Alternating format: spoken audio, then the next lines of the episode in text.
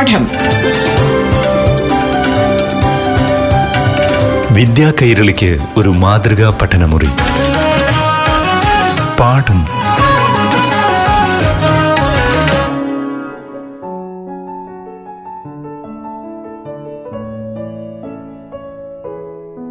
പ്രിയപ്പെട്ട കൂട്ടുകാരെ, പാഠം ക്ലാസ്സിലേക്ക് എല്ലാവർക്കും സ്വാഗതം.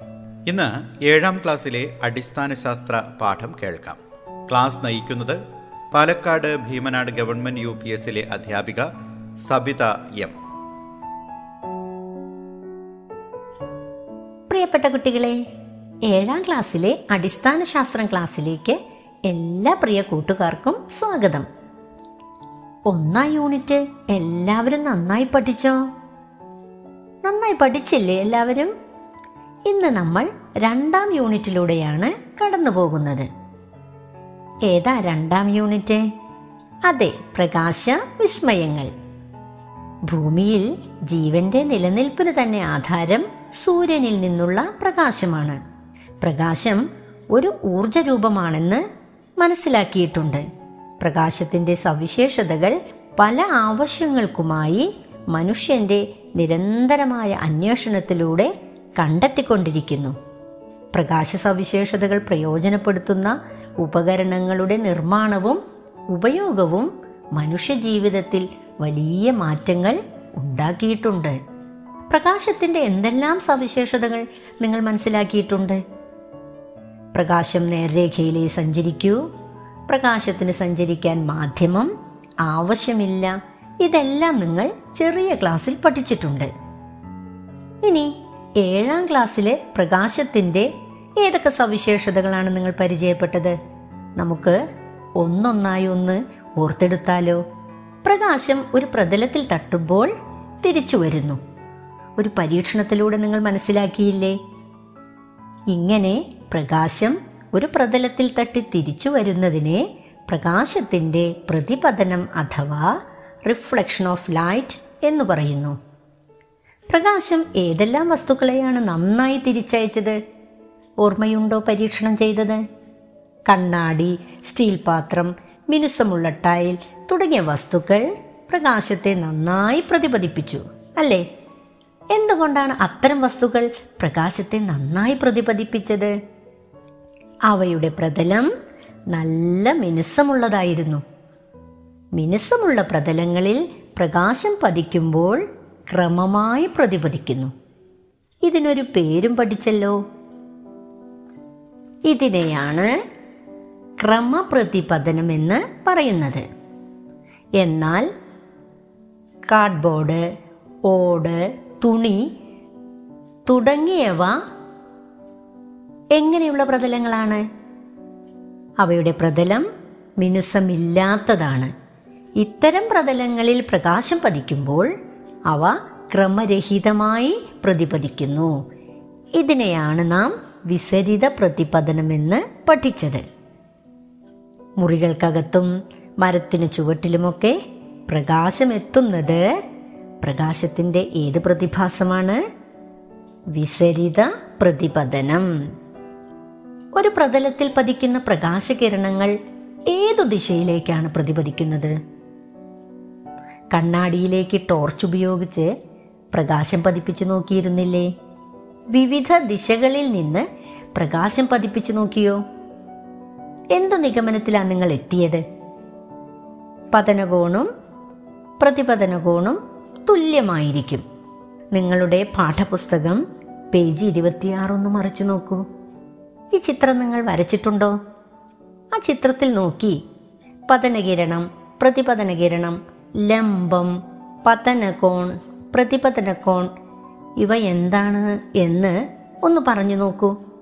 നമുക്ക് അർച്ചന പി എം പറയുന്നതൊന്ന് കേട്ടു നോക്കാം.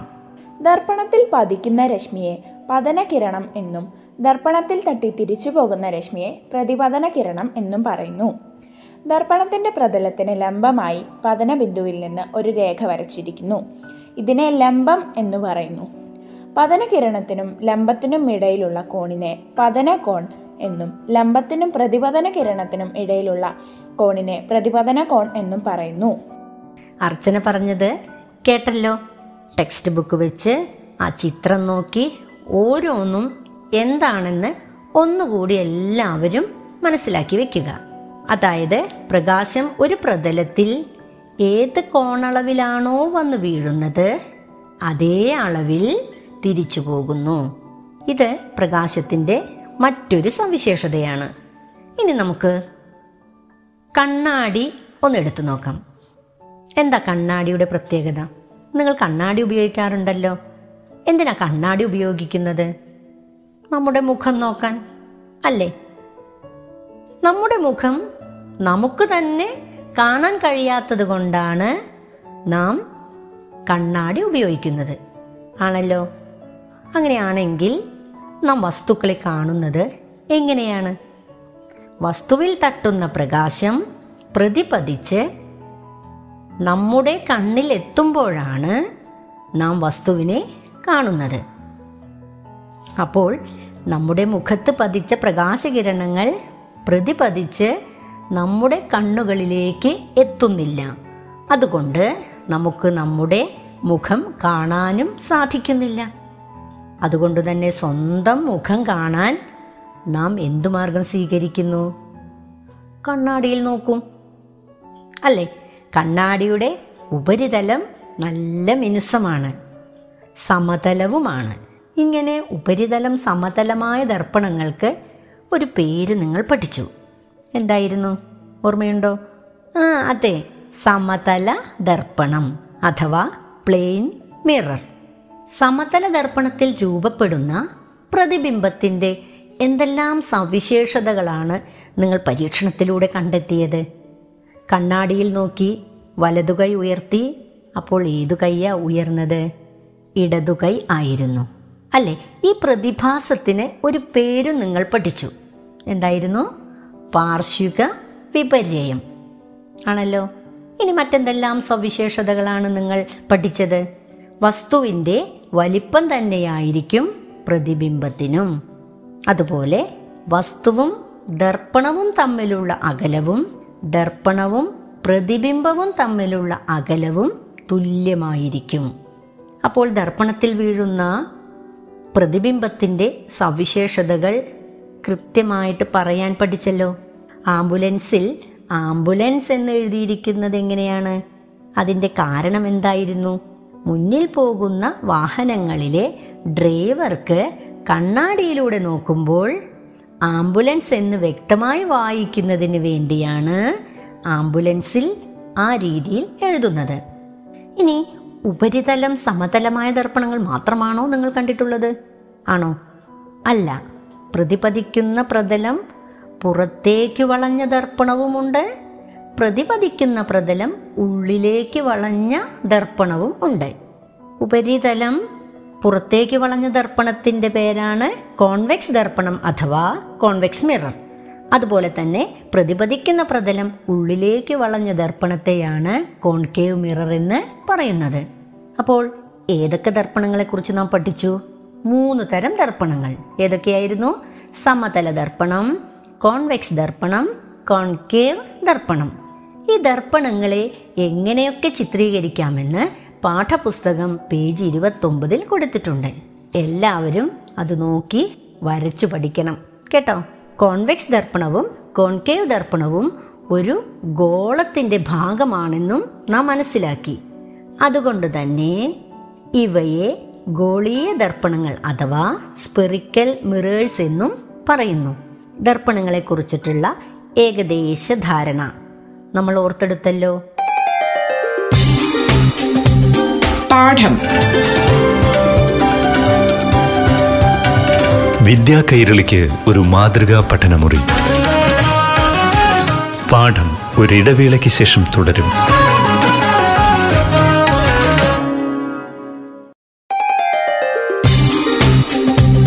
പാഠം വിദ്യാ കൈരളിക്ക് ഒരു മാതൃകാ പഠനമുറി. പാഠം തുടരുന്നു.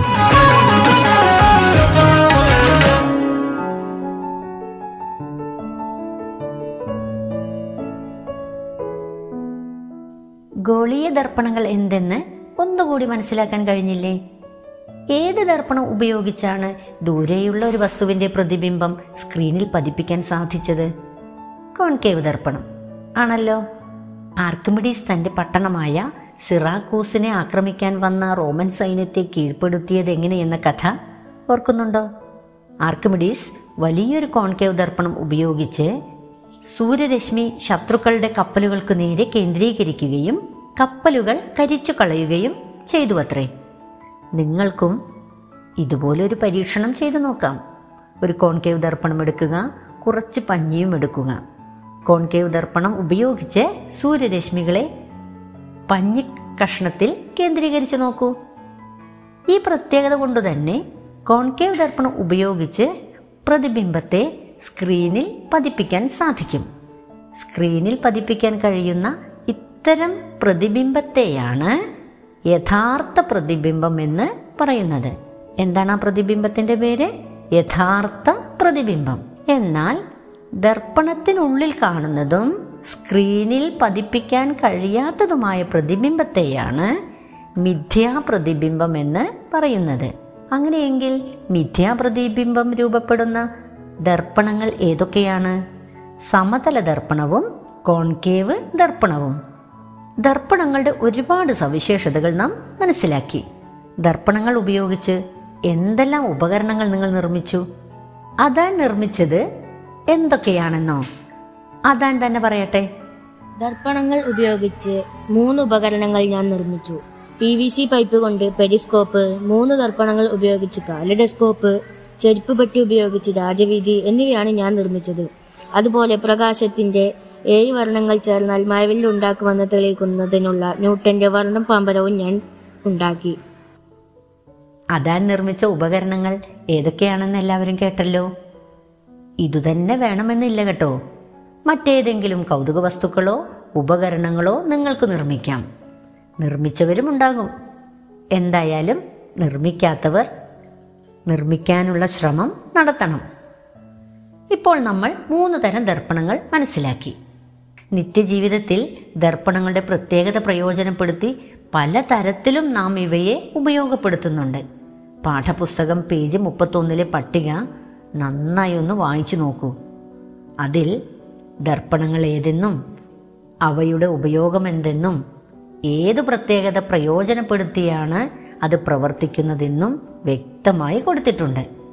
ഇനി പ്രകാശത്തിന്റെ മറ്റൊരു പ്രത്യേകതയാണ് മുറിയുന്ന പെൻസിൽ, പ്രത്യക്ഷപ്പെടുന്ന നാണയം എന്നീ പരീക്ഷണങ്ങളിലൂടെ നാം കണ്ടെത്തിയത്. ഗ്ലാസ്സിലെ വെള്ളത്തിൽ വെച്ച പെൻസിൽ മുറിഞ്ഞതുപോലെ കാണുന്നതിനുള്ള കാരണം എന്തായിരുന്നു? പ്രകാശത്തിന്റെ അപവർത്തനം എന്ന പ്രതിഭാസം അല്ലേ? എന്താണ് അപവർത്തനം എന്ന് പറഞ്ഞാൽ? ഒന്ന് പറഞ്ഞു നോക്കിയാലോ? എല്ലാവരും കൂടെ പറയണേ. പ്രകാശം ഒരു മാധ്യമത്തിൽ നിന്ന് വ്യത്യസ്തമായ മറ്റൊരു മാധ്യമത്തിലേക്ക് കടക്കുമ്പോൾ അതിൻ്റെ പാതയ്ക്ക് വ്യതിയാനം സംഭവിക്കുന്നു. പ്രകാശത്തിൻ്റെ ഈ പ്രതിഭാസത്തെയാണ് അപവർത്തനം അഥവാ റിഫ്രാക്ഷൻ എന്ന് പറയുന്നത്. ഈ യൂണിറ്റിലൂടെ മറ്റൊരു ഉപകരണം കൂടി നാം പരിചയപ്പെട്ടു. ഏതായിരുന്നു? ലെൻസ്. പ്രകാശം നന്നായി കടത്തിവിടുന്ന വസ്തുക്കളാണ് ലെൻസുകൾ. എല്ലാ ലെൻസുകളും ഒരുപോലെയാണോ? നിങ്ങൾ ലെൻസുകൾ എവിടെയൊക്കെ കണ്ടിട്ടുണ്ട്? പലതരം കണ്ണടകൾ, ടെലസ്കോപ്പ്, ക്യാമറ, പ്രൊജക്ടർ, മൈക്രോസ്കോപ്പ് തുടങ്ങി ഒട്ടനവധി ഉപകരണങ്ങളിൽ ലെൻസുകൾ പ്രയോജനപ്പെടുത്തുന്നുണ്ട്. എത്ര തരം ലെൻസുകൾ നിങ്ങൾ പരിചയപ്പെട്ടു? കോൺകേവ് ലെൻസും കോൺവെക്സ് ലെൻസും. മധ്യത്തിൽ കനം കൂടിയതും വക്കുകൾ കനം കുറഞ്ഞതുമായ ലെൻസുകളാണ് കോൺവെക്സ് ലെൻസുകൾ. എന്നാൽ മധ്യത്തിൽ കനം കുറഞ്ഞ് വക്കുകൾ കനം കൂടിയവയാണ് കോൺകേവ് ലെൻസുകൾ. രണ്ടിൻ്റെയും വ്യത്യാസം മനസ്സിലാക്കിയിട്ടുണ്ടല്ലോ. ഇതിൽ ഏത് ലെൻസ് ഉപയോഗിച്ചാണ് പ്രതിബിംബത്തെ സ്ക്രീനിൽ പതിപ്പിക്കാൻ സാധിച്ചത്? ഏതായിരുന്നു? Convex lens. ലെൻസിലൂടെ കടന്നു പോകുമ്പോൾ പ്രകാശരശ്മികൾക്കുണ്ടാകുന്ന മാറ്റമാണ് ഇതിൻ്റെ പിന്നിലെ രഹസ്യം. കോൺവെക്സ് ലെൻസ് അതിലൂടെ കടന്നു പോകുന്ന പ്രകാശരശ്മികളെ പരസ്പരം അടുപ്പിക്കുന്നു.